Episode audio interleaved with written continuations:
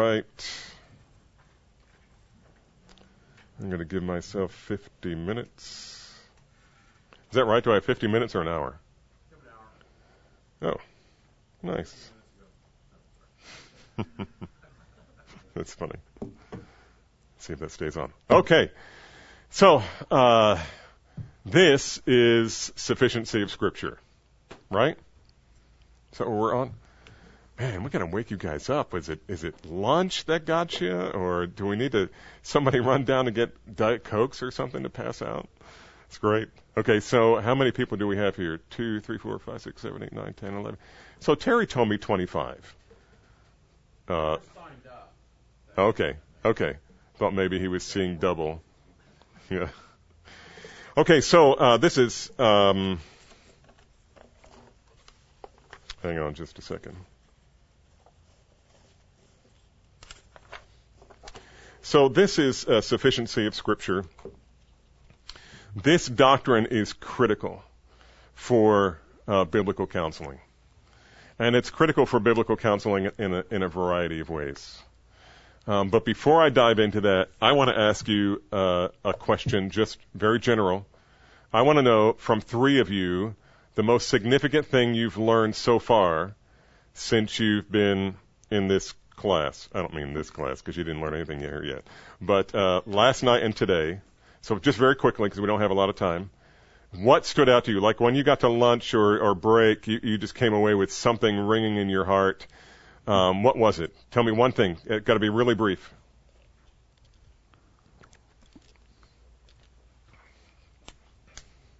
Come on. Come on. Come on. Have you learned anything?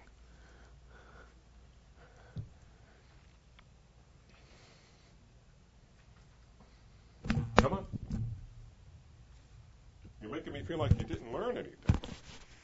I know you had Terry, and uh, I, one, of, one of the things I learned was about um, the fact that God was always loving the Son. Mm. And I kind of, it, it just, it, it kind of made me think like, I, I just always was like assuming they just, they had, you know, they were self-sufficient in glory. Uh, each was glorifying themselves. Yeah. All the time. The Father's love for the Son for eternity. Yeah. Yeah, it's rich, deep theology, isn't it? Man. Uh, who who taught you that? What what? Um, that must have been... What do you remember the name of the remember? It, it may have been Terry, yeah. No. Who? Jason. Oh, Jason. He's my associate. Uh, he's don't tell him this, but he's the smartest young man I've ever known in my life. He's uh, yeah, he does, he does, and we always say, "Talk to me like I'm five." So, okay, somebody else, two more people. Yeah, go ahead. Um, last night, uh, Keith was Is that Keith Palmer? Yes. Okay. And I remember just thinking, why do I not spend so much of my time reading the Bible? Yeah. Mm. Yeah, Keith would be happy to hear that. Um, yeah, the inerrancy of Scripture, and you were saying, for, uh, just for the recording, um, uh, you said it, it made you, if I understood right, uh, made you realize that you should be spending a lot of time in the Bible, just wanting to spend more time in the Bible after hearing that. That's good. Okay, one more.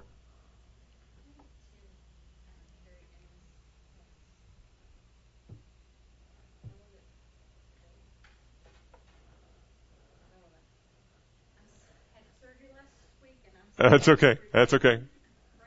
Somebody else. We need one more person to tell us what you learned.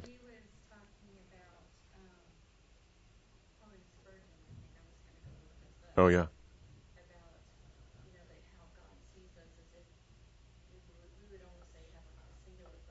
Hmm. Hmm. Yeah. And yet he cares about you.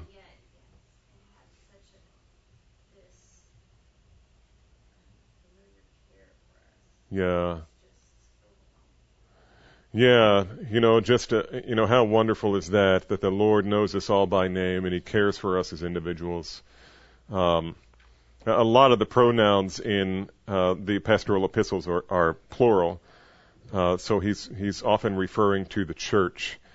Uh, nevertheless, his love for every individual is apparent all throughout Scripture. Um, so in the Bible, God has revealed everything we need for salvation and for godly living. There is no reason to look elsewhere. We don't have to look outside the Bible for anything uh, necessary for life and godliness. Well, I think we can all agree that one of the marks of a true Christian is that he or she loves the Bible. Uh, one of the thing, first things that happens to a person uh, on on many occasions, at least in my experience with people who come to know the Lord, is they they they suddenly not only understand the Bible, but they suddenly want to read the Bible. They love the Bible.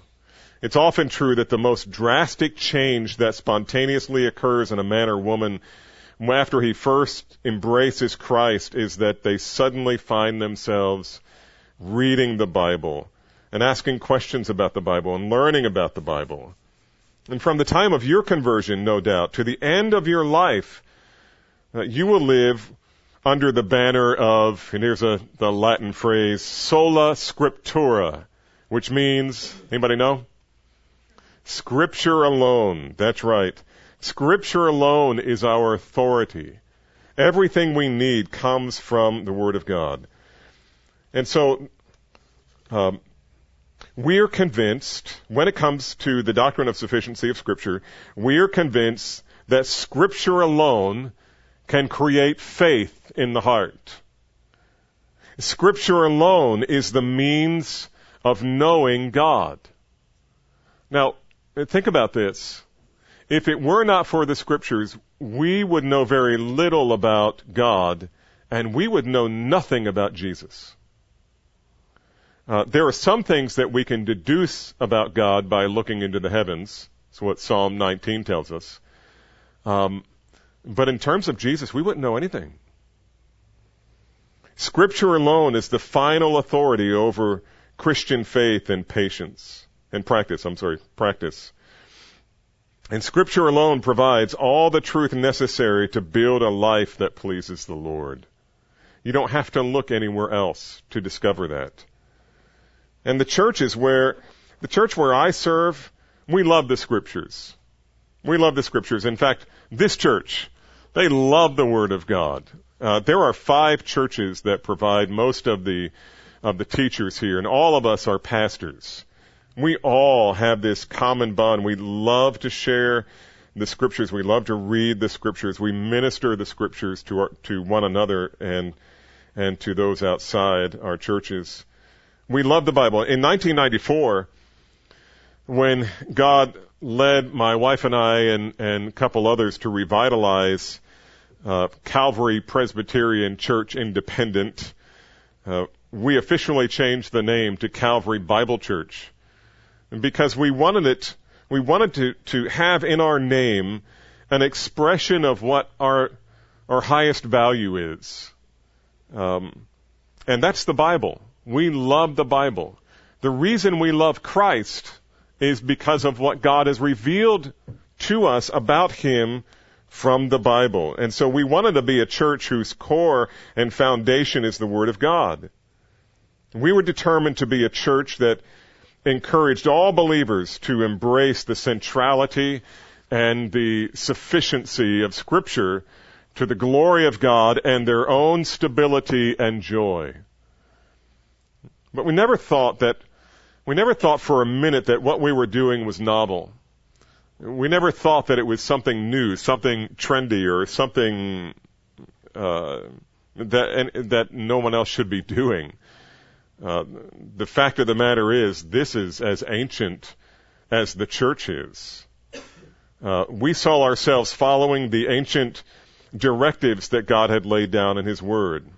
There is perhaps nowhere in the Bible that lays out a stronger case for the sufficiency of Scripture than in Paul's second letter to Timothy.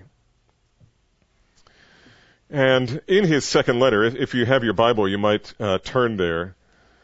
Um, if you have, I, I want to invite you to look at this, uh, uh, uh, Second Timothy three fourteen through seventeen.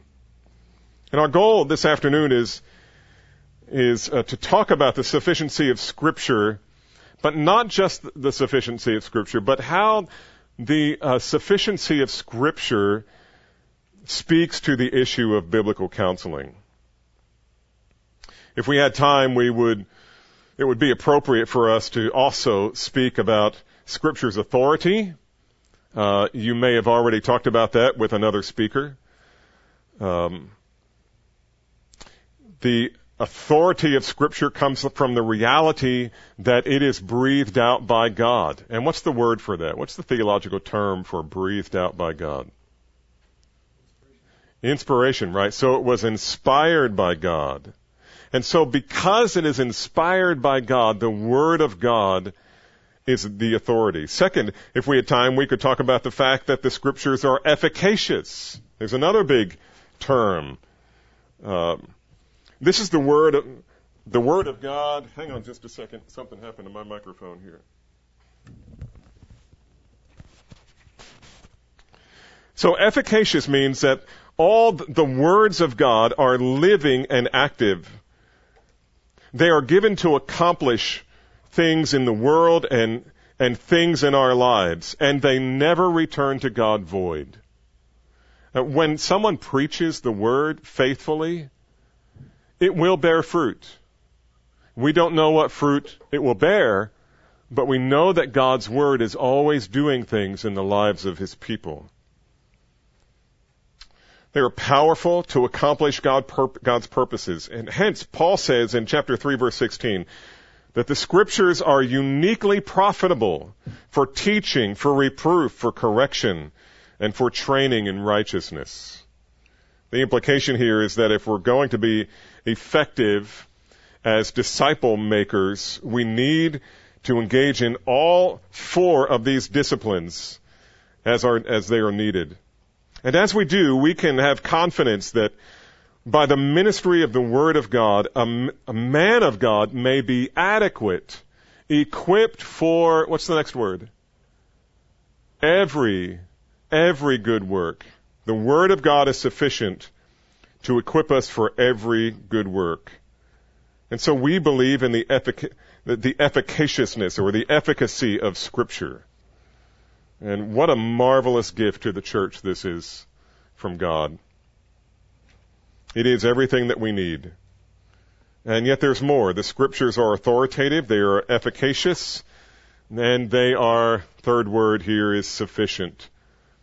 As biblical counselors, we believe in the sufficiency of Scripture. Now, since there's not a lot of words in the text here that we're looking at, let me catch us up here a little bit.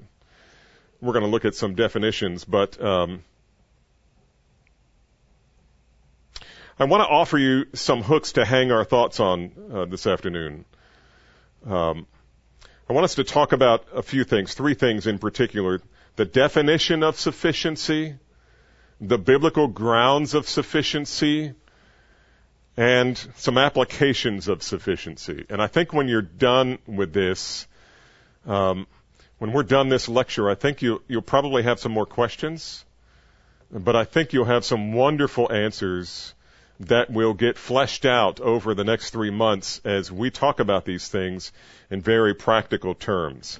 What we're trying to do with you uh, in these conferences is to teach you not just theology, but what we call practical theology.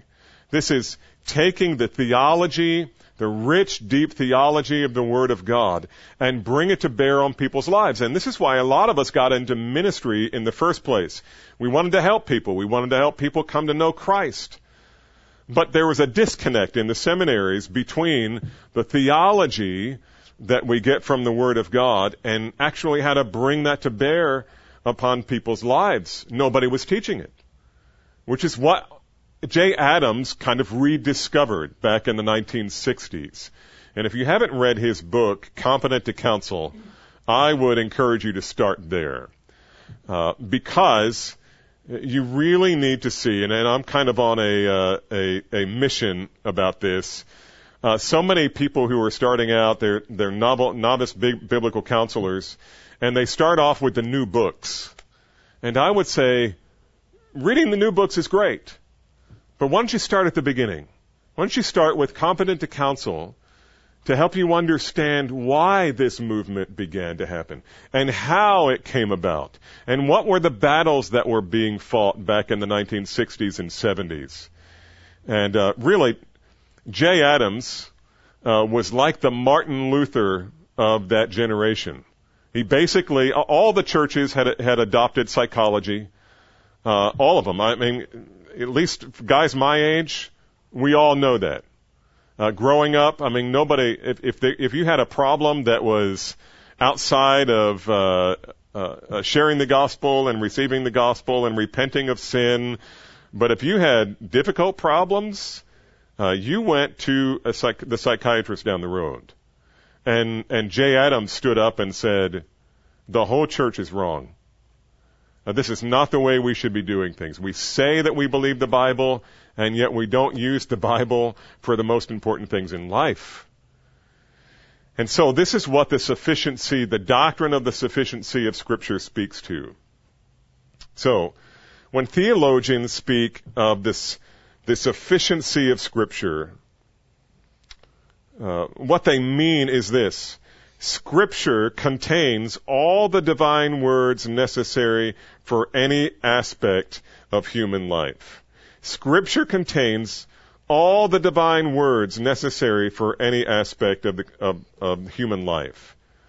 What does this mean exactly?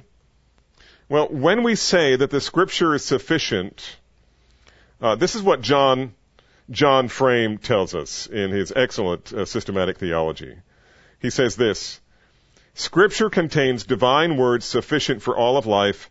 It has all the divine words for that the plumber needs and all the divine words that the theologian needs. Now, that may sound a little odd. Uh, what do plumbers have to do with this? Or you could put in anything, any airline pilot, any... Any pastor, any homemaker, any, the Word of God is sufficient for all of that. And it, I know this may sound a, a little bit odd here at the beginning, but this definition doesn't suggest that the Word of God contains some, some kind of technical manual for plumbers. It doesn't. It doesn't tell a, uh, a, a plumber how to turn pipes. Um, it doesn't tell him how to become a master of his craft. Rather, it means, and listen carefully, that the plumber has in the Bible all of God's words that are necessary for him to be a plumber for the glory of God, or to be an airline pilot for the glory of God, or be a high school student for the glory of God, just as the, as it is with the theologian or the pastor. We find in the Bible all of God's words necessary for us to be uh, spiritually shepherded in whatever place we find ourselves to the glory of God. And so the Bible tells us, God, God it tells God's people everything necessary to be reconciled to God and everything, everything necessary to live to the glory of God. In the sixteen hundreds, there was a group of pastors in Westminster, in that's in Britain, in London, in England, and uh, they wrestled with formulating a brief explanation of the doctrine of the sufficiency of Scripture, and this is what they came up came up with. Here it is, uh, Westminster Confession. It says this: the whole counsel of God concerning all things necessary for His own glory, man's salvation, faith and life is either expressly set down in Scripture or by good and necessary consequence may be deduced from Scripture, unto which nothing at any time is to be added, whether by new revelations of the Spirit or traditions of men. I think this is a great explanation of what, or definition of what the sufficiency is. And all of that is to say everything God wants us to know about salvation and life as a follower of Christ can be found in the Bible. That's what we mean when we say that the Scriptures are sufficient. Uh, secondly, the biblical grounds for sufficiency. This is Second Timothy three sixteen, and probably all of you have uh, memorized this. If you were in an Awanas club or any kind of Scripture memory program when you were young, you no doubt learned this passage of Scripture, and here's how it goes. All Scripture is inspired by God and profitable for teaching, for per- reproof, for correction, for training in righteousness, so that the man of God may be adequate, equipped for every good work. Now, a note here on the word profitable. Um, the word uh, profitable is important. Uh, we, we talked a minute ago about being God-breathed, which is the word inspired, um, but that's a, that's a different lecture. We don't want to get into that today. But all Scripture is breathed out by God and profitable. The word profitable here means that the Scriptures are beneficial. They are useful.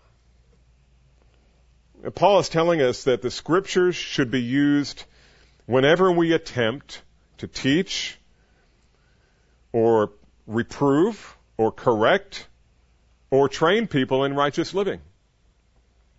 Uh, this has profound implication for us, because you know what? Most of the counseling that goes on, in fact, most of what would be called Christian counseling that goes on, uh, especially if you are licensed by the state, here's what happens. Um, the state says you can be a Christian and counsel. You just can't uh, minister the gospel. You can't try to convert someone. You can't talk really about Jesus, except in the, in the sense that you can talk about your own experience and your own love for him, but you can't exhort someone to love Jesus. And the problem with that is Jesus commands you to talk about Jesus. Jesus commands you to use his word. And so there's an awful lot of counseling that would be labeled Christian that is blatantly contrary to what biblical counseling is all about. So Paul's telling us that the Scriptures should be used whenever we attempt to teach or reprove or do anything else uh, relative to uh, our good and God's glory. Um, the Bible, number three, is the believer, the believer's comprehensive source. It's the believer's comprehensive source of truth. There it is. Notice that all four of these words, and here they are again, teaching, reproving, correcting, and, chain, and, and training in righteousness. All four of these words refer mostly to a verbal ministry. Teaching is a verbal activity. Reproving is largely a verbal activity. It's done by verbal encounter. Correcting usually takes place through the means of words.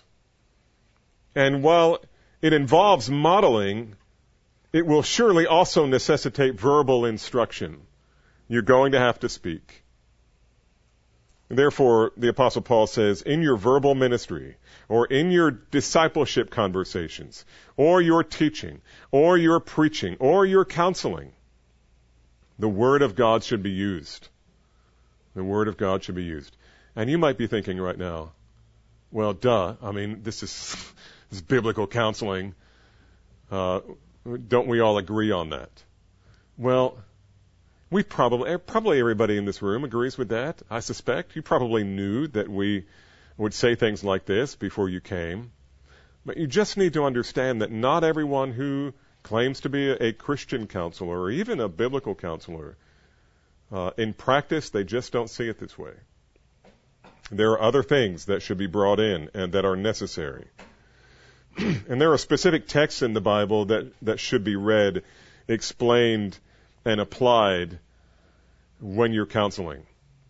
And by the way, that's I don't I don't know what your view of counseling is. You may not even know what your view of counseling is, but you probably have one. We've all been psychologized to some level, and we have thoughts about what it should look like.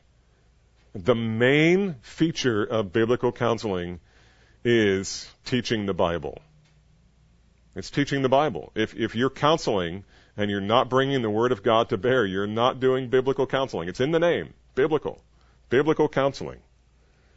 But don't misunderstand. Paul's not suggesting that the Bible is one of many good options. The ministry of God's Word is exclusive. It is the only source of truth that is breathed out by God. What number are we on? There is six.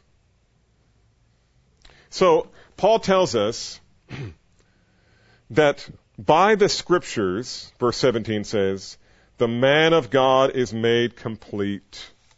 The man of God is made equipped for every good work. Now let's look at these words. The term complete and equipped together form a combination of an adjective and a, and a perfect passive participle, if that means anything to you. And it may be best translated as thoroughly equipped. Not just equipped, but thoroughly equipped, or able to meet the demands. The word means that, that whatever the Word of God is, and whatever it is you're facing in your ministry of the Word of God, it is able to meet, to meet those demands. I have yet to find a case where um, the person's problem was so unique that the Word of God just didn't apply. Now, I have run into issues where it took a lot of thought to figure out how it reached, I mean, how it was grounded in uh, how the Word of God speaks to it. But here's the thing. There's only so many ways to sin, right?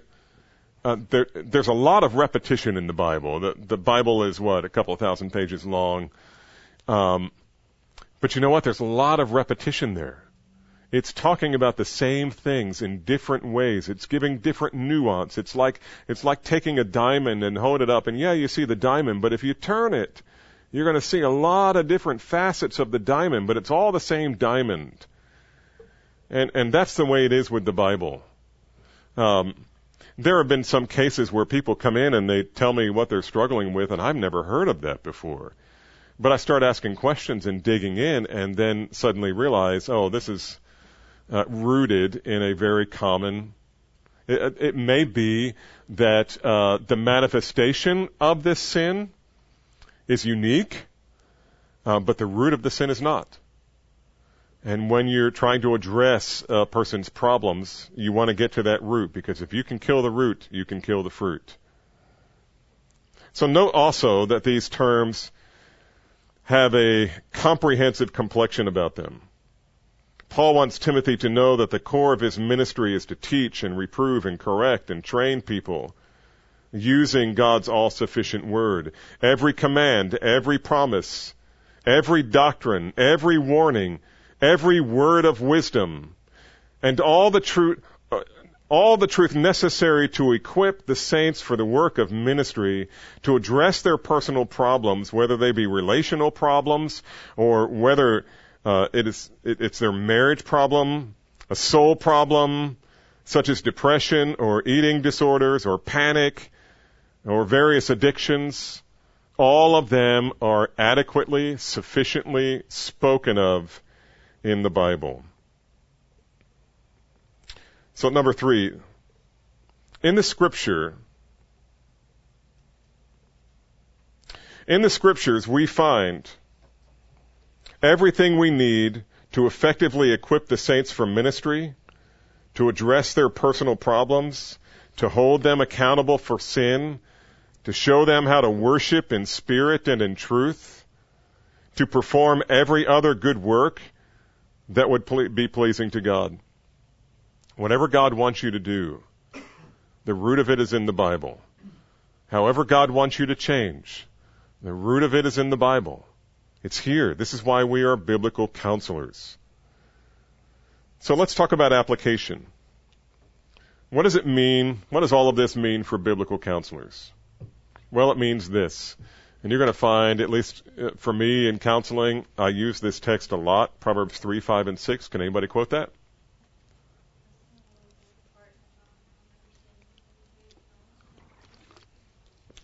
That's right.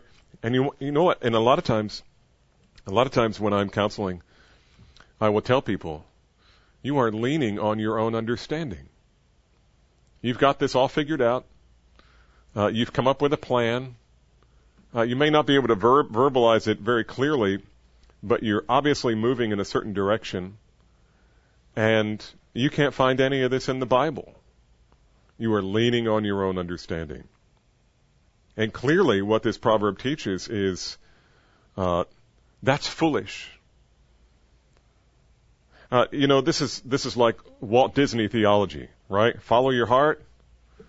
Uh, that's the most dangerous thing in the world that you could do. Uh, your heart is deceitful and desperately sick. Who can understand it? Don't follow your heart. Follow the counsel of the Lord. Uh, consult God's word. Obey the scriptures, minister his word, meditate on the Bible. Other resources may be helpful, but no other material is necessary. If it were necessary, it would, it would be in the Bible. So here's another text for us to look at. Let the word of Christ dwell in you richly. Let the word of Christ dwell in you richly. In other words, Uh, be a living model of what it looks like to live by the Scriptures. Uh, let me just give you a practical example of this. Uh, my wife and I are, are about to celebrate uh, thirty-five years of marriage, and uh, uh, it's funny though when uh, when all seven of our kids were at home, you know, people would come into our house to bring in furniture or whatever, and they would count the, the children, and they'd say, "You had seven children?" And I said, "Yes." And they say, "One wife?" "Yes, one wife, one wife." "And you've been married for how long?" Uh, you know, "It's going to be thirty-five years. And I've had people say, "I've never known anyone who stayed married that long."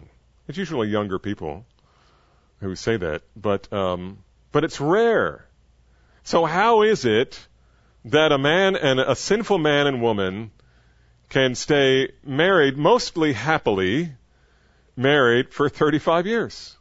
And the answer is, it's not that they didn't have any impulse to do otherwise. It's that they're committed to not leaning on their own understanding. And you know what? Now we're now that we're on the other side of the hard years of raising the kids and, and fighting the battles, uh, you know what? It's sweeter than it was, was ever before. Sweeter than ever before. And um, and who knew? Well, God knew. And if we would just do what he says and follow him and lean not on, on our own understanding, um, then he would bless. So being a living model of what it looks like to live under the authority of the Scriptures is one of the ways that you image forth the glory of God in this world. Do you realize that God created you to show the world what God is like? That's what the image of God is all about. God created you with his image in order that we would image forth the glory of God.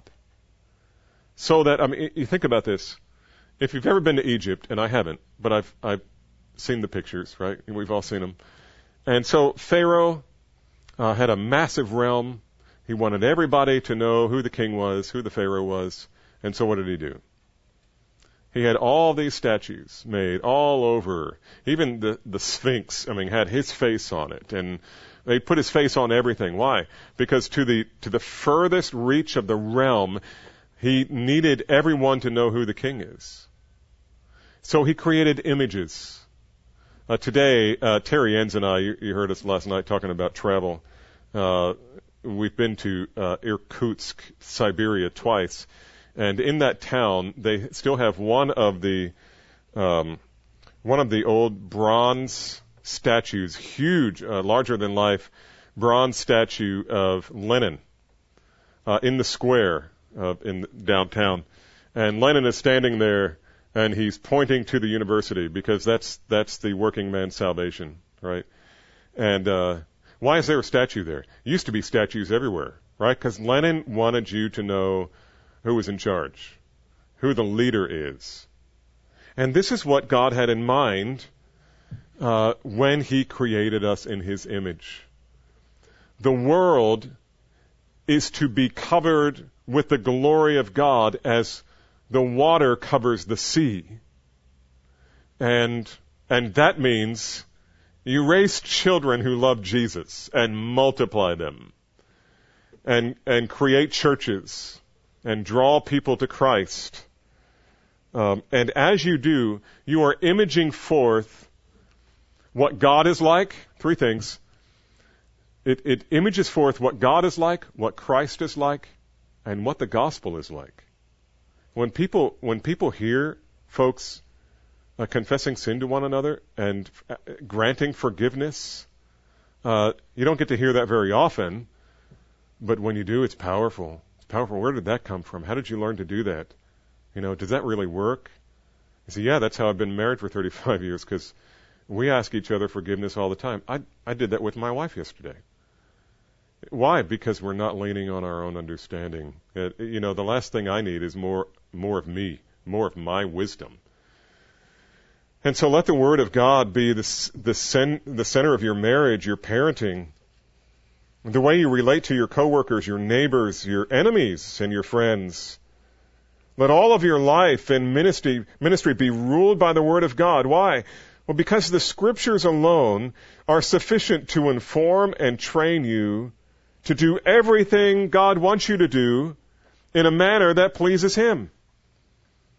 And by the way, these are these are not the only verses in the Bible that point to the sufficiency of Scripture. There are others. But let me say this, just to in, insert it here uh, on a discussion about um, following God's uh, God's truth and living God's truth. Um, We often say in our church, uh, you don't know, you don't know how to be married until God teaches you. You don't know how to parent until God teaches you. Um, you don't know how to go to church and what to do in the church and God te- unless God teaches you. You don't know how to dress until God teaches you. Uh, you don't know how to learn until God teaches you. You don't know how to, to live with a cranky neighbor until God teaches you. You don't know how to discipline your children or be a faithful coworker until God teaches you. But God teaches you all of that. All of it. Uh, don't lean on your own understanding. In all your ways acknowledge Him, and He will make your path straight. And then there's Second Timothy three fourteen and fifteen. And here's how it reads. Uh, why don't we have some, one of you read it? Who will volunteer? Second Timothy three fourteen and fifteen. Go ahead. But as for you, continue in what you have learned and have firmly believed, knowing from whom you learned it, and how from childhood you have been acquainted with the sacred writings, which are able to make you wise for salvation through faith in Christ Jesus. Man, that was great. You're a good reader. What's your name? Josiah. Josiah. That's a great name, too. So, uh, wise for salvation. This is such an important text. Wise for salvation. Here Paul uh, says that the Scriptures make one wise unto salvation. It helps you, it, it brings you to a point of um, understanding the gospel. That's why I said at the beginning, and, and maybe it's a new phrase for you, and, and maybe not, but the Word of God has the power to create faith in you. And think about Romans chapter uh, one, where Paul says, I am not ashamed of the gospel, the Word of God, right? I'm not ashamed of the gospel, for it is the what? The power of God unto salvation. So the words of the Bible, the truth of the gospel, creates faith in the human heart as it is empowered by the Holy Spirit. Uh, God, God always uses His Word. So, wise unto salvation. Salvation is an immense and magnificent work of Christ that only begins the moment you believe. When we think of salvation, we tend to think merely of the the specific work of regeneration, like when a person repents in that moment and believes. A moment of regeneration where the Holy Spirit accomplishes by God's grace through faith. We think of it as, as a singular moment in time when we were born again to a living hope, as Peter describes it. But Christ redeems us not only from the wrath of God, but from the pernicious problems that we face in the world. He makes us more and more like, like we will be when we are in heaven. This is progressive sanctification. God is changing us. He's conforming us more and more to the image of His Son so that we become more of an exact likeness so that we can show the world and the heavenly beings what the world is, what, what uh, Jesus is like, what God is like. Let me give you some examples. Uh, will there be unreconciled relationships in heaven? Answer? Here they are. Nope, they're not on the PowerPoint. Uh, will there be unreconciled relationships in heaven? You know, uh, I think if we knew, if if everyone in your church who had an unreconciled relationship had a little spot, spot on their head that kind of blinked green, uh, so everybody could see it, I think we'd be shocked at how many people have unreconciled relationships, even in their homes and even in the church. Um, another example, will children rebel against their parents in heaven? Josiah? No. Uh, that'll, that, that, that'll never happen in heaven. Will there be depression in heaven? There'll be no depression in heaven. Not a chance. Will there be eating disorders in heaven?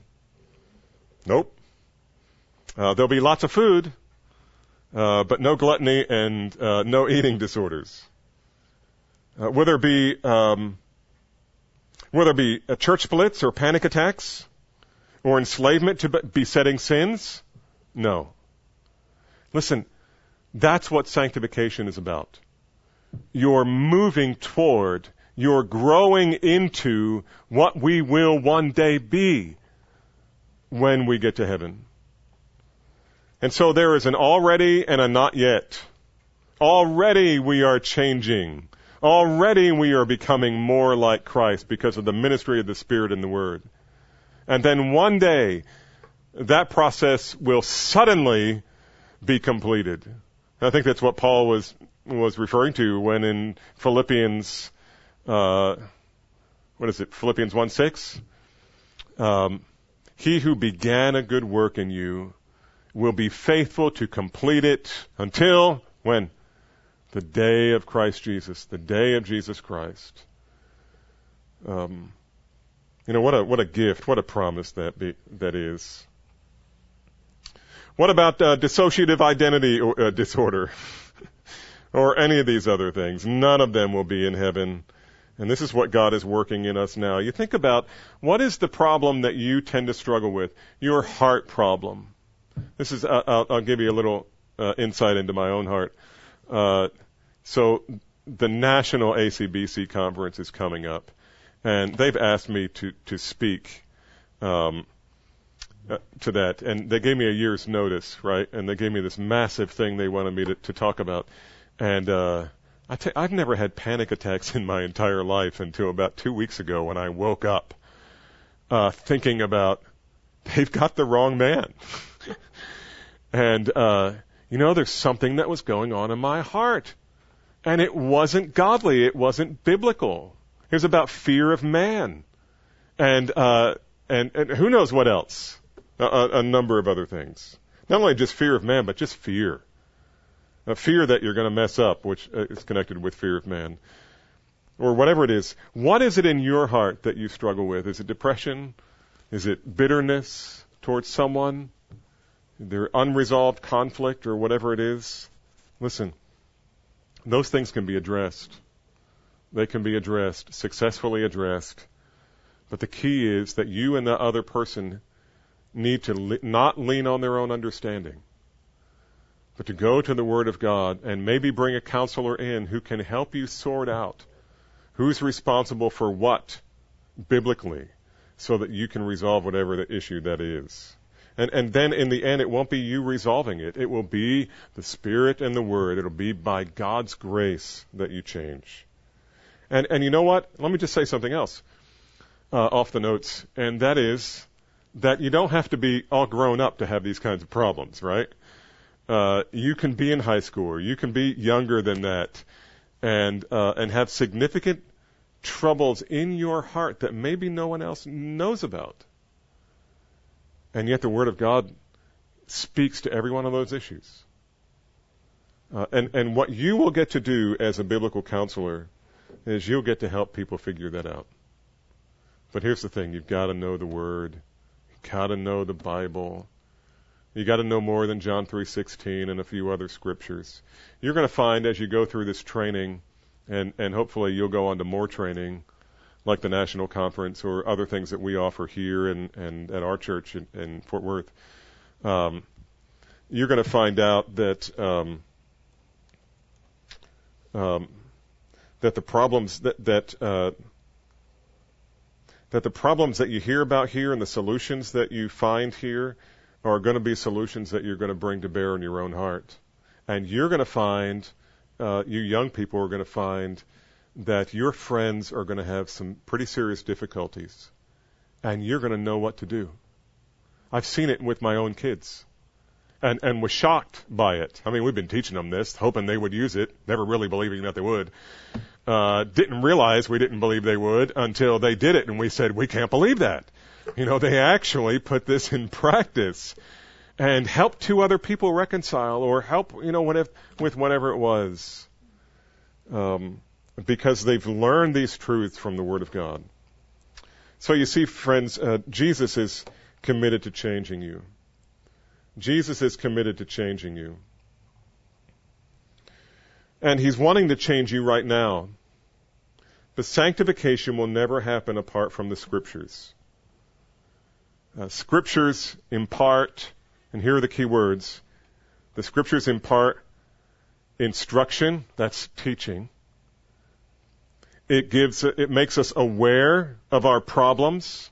That's reproof. When someone comes to you and identifies a sin, that's reproof. Scripture calls us to change. That's correction. And Scripture conforms us to the image of Christ. That's righteousness. Instruction, reproof, correction, and righteousness. And all of this comes from the Word of God. So let's look at Second Peter one, two through four. That's our next key text for the sufficiency of Scripture. And here's what it, uh, here's what it says. Somebody else read this time.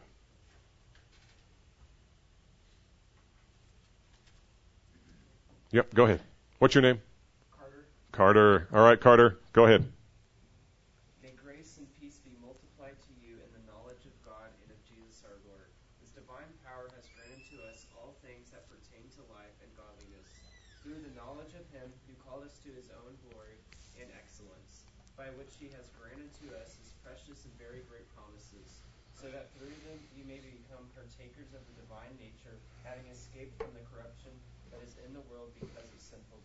Mm, good. What a great text. Grace and peace be multiplied to you. And God has, notice what it says. Seeing that His divine power has granted to us, what's the next word? Everything, or all things pertaining to life and godliness. How many things? All things. It is sufficient. So uh, the Word of God is sufficient.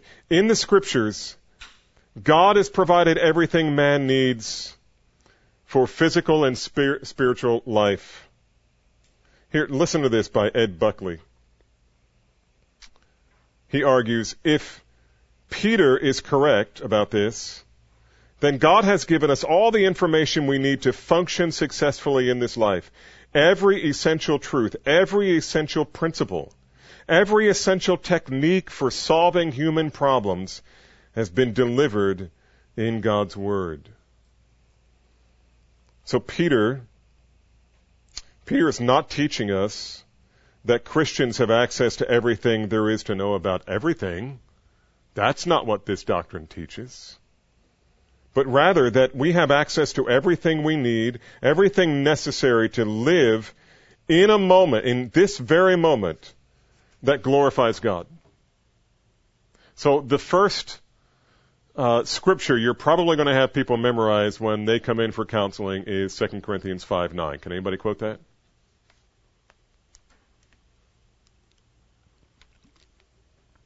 Go ahead, somebody. You got to know this. You got to know it. You got to know it inside and out. Your your husband or your wife or your mom or your dad. At home or away. Mm-hmm.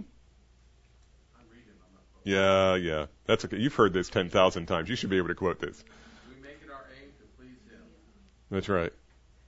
So we have it. Here's the N A S says, uh, we have as our ambition, whether at home or away, that means whether I'm dead or alive, in heaven or on earth, uh, we make it our ambition to be pleasing to Him.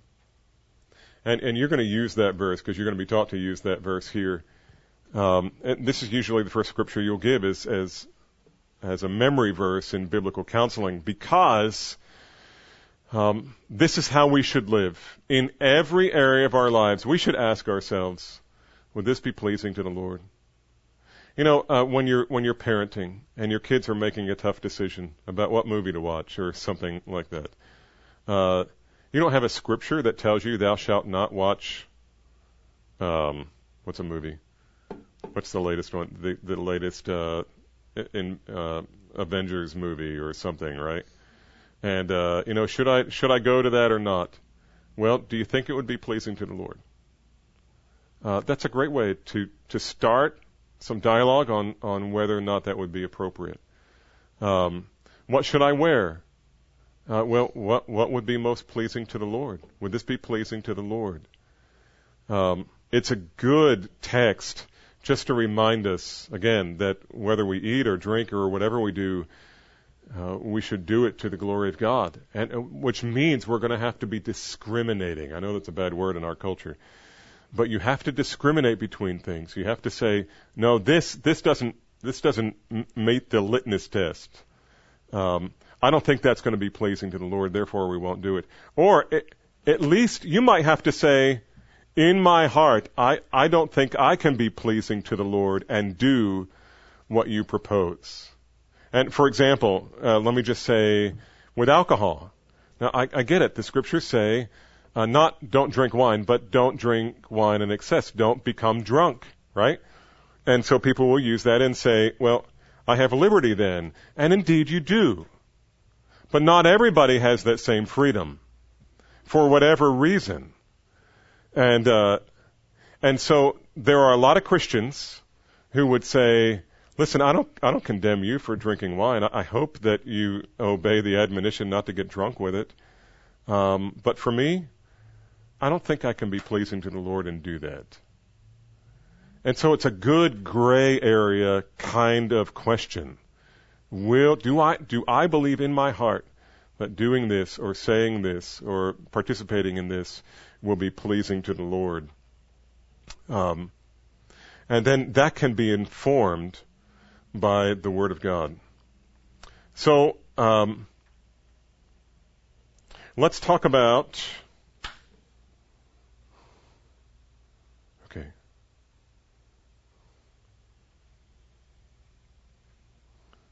Uh, why doesn't this passage mention the Scriptures?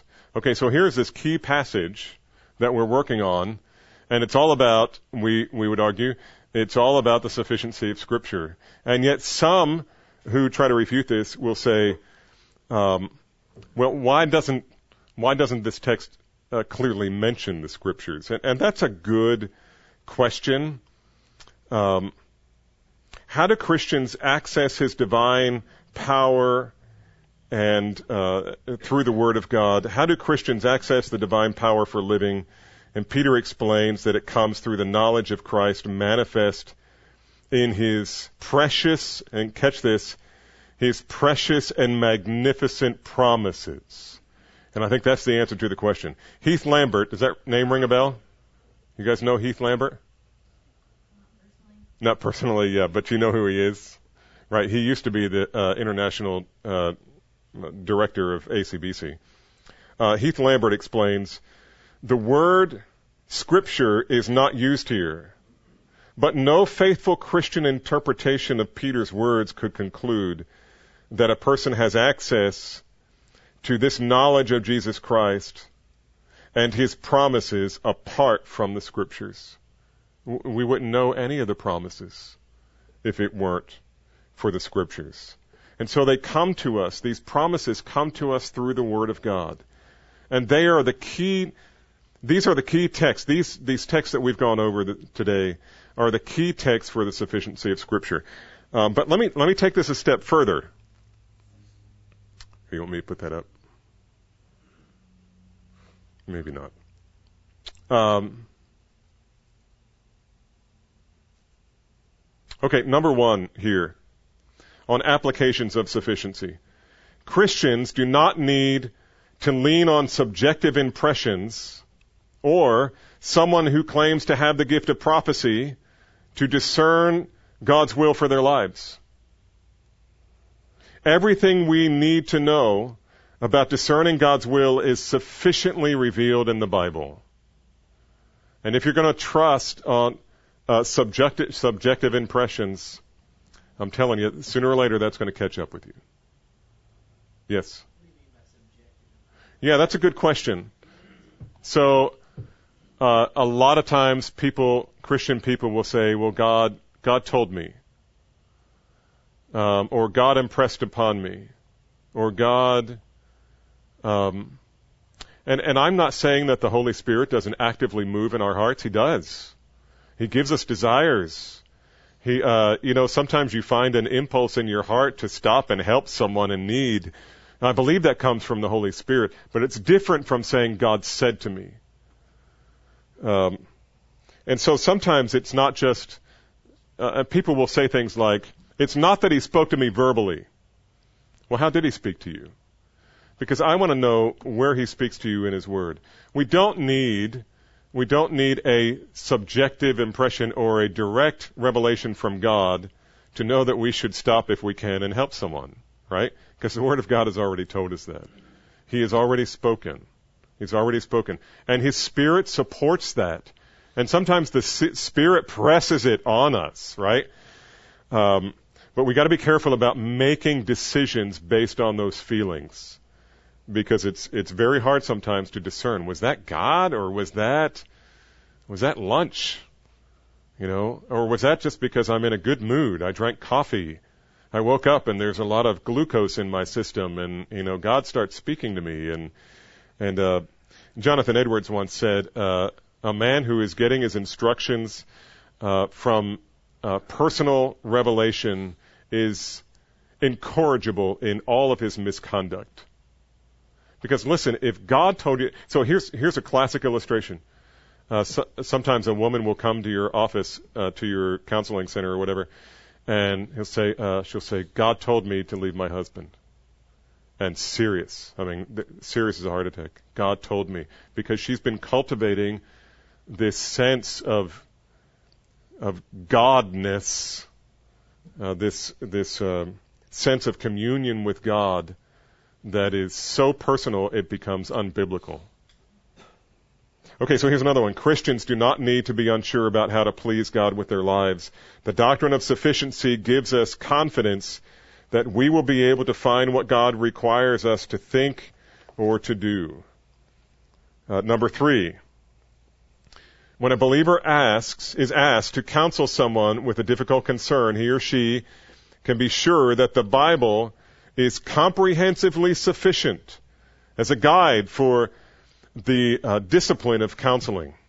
The Bible is the comprehensively sufficient book for understanding those aspects of human nature and those processes of change that are essential for wise and effective counseling. I'll tell you one story. We had a lady in our church years ago who uh, had m- what the world would call multiple personality disorder um, or dissociative identity.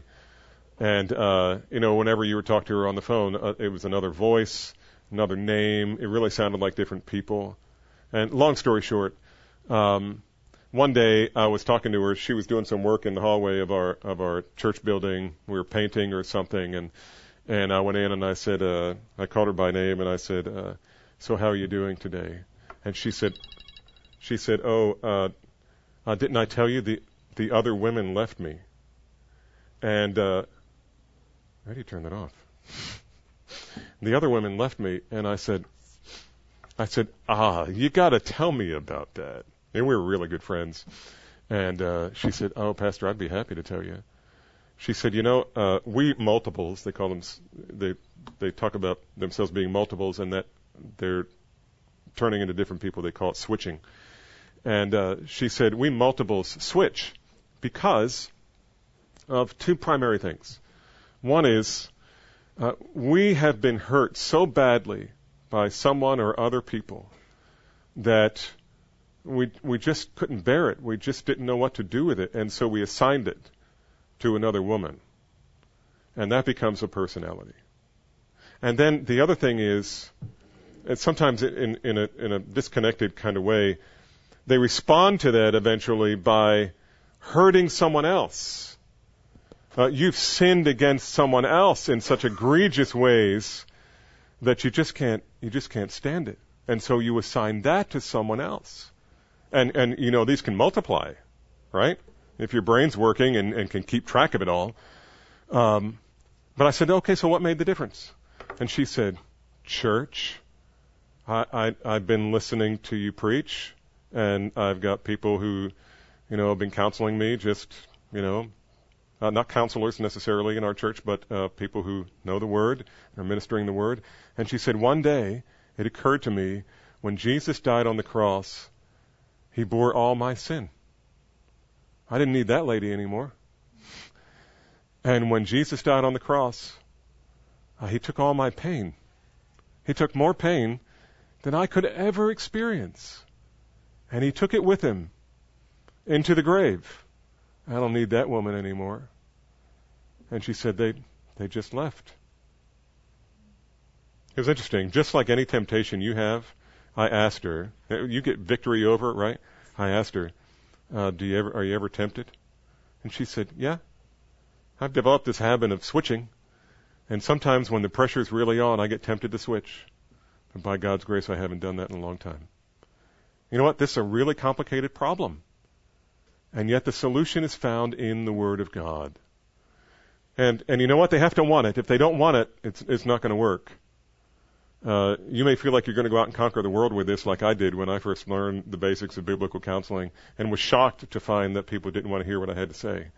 Even in the counseling room, they come for counseling, and then you give them the Word of God, and they run for their lives. You know, that's not what they thought they were going to get. So um, I think we're out of time. Let me just give you some caric- uh, caricatures about sufficiency. Uh, sufficiency does not mean the Bible is exhaustive. It doesn't mean everything. It doesn't tell us everything about everything. Deuteronomy twenty-nine twenty-nine says, "The secret things belong to the Lord, but the things revealed belong to us and our children forever, that we would do them." Um, secondly, su- sufficiency does not mean that the Bible reveals truth in modern-day terminology, because when it was written, it wasn't modern-day. Or, or scientific categories. Uh, God uses His own words and creates His own categories. Thirdly, sufficiency does not mean that the Bible tells us everything that we might want to know. If a desired answer is not found in the Scriptures, we conclude that it was ultimately unnecessary, not that Scripture is inefficient. We don't need to know everything. We don't need to know if Pluto is a planet or a Death Star, or I don't know, but uh, what is it out there? Is it a planet, or is it a, what do they call it, a dwarf planet now? We don't need to know that. That's not essential for pleasing the Lord. Sufficiency does not mean that application of Scripture requires no additional knowledge. Sometimes it does. Uh, live with your wife in an understanding way. Now, you have to know something uh, about that word. You have to know something. You, you got to use a lexicon or something that gives you insight on. Uh, so you, you need some additional information sometime to interpret the Bible, but a proper interpretation will give you the answers that you need. So in the Bible, God has revealed everything we need for salvation and godly living. There's no reason to look elsewhere. In other words, the Scriptures are sufficient. Amen? Okay, you're a quiet group, uh, and that's wonderful. But uh, next week, I'm going to do, next month, I'll have to find a way to get you up and moving or something. Um, I'm not sure I'm teaching this, this course next time. But uh, okay, any questions before we wrap up? Anything? Good, because I'm ready to go to supper. All right. You're welcome. Why don't we pray and give thanks to the Lord for this? Lord, we thank you so much for this time together and this whole day. And we pray, Father, that the truths that we have learned would be uh, in our hearts and ready, Father, to be used to minister to one another and for your glory and for our own joy. We pray it in Jesus' name. Amen.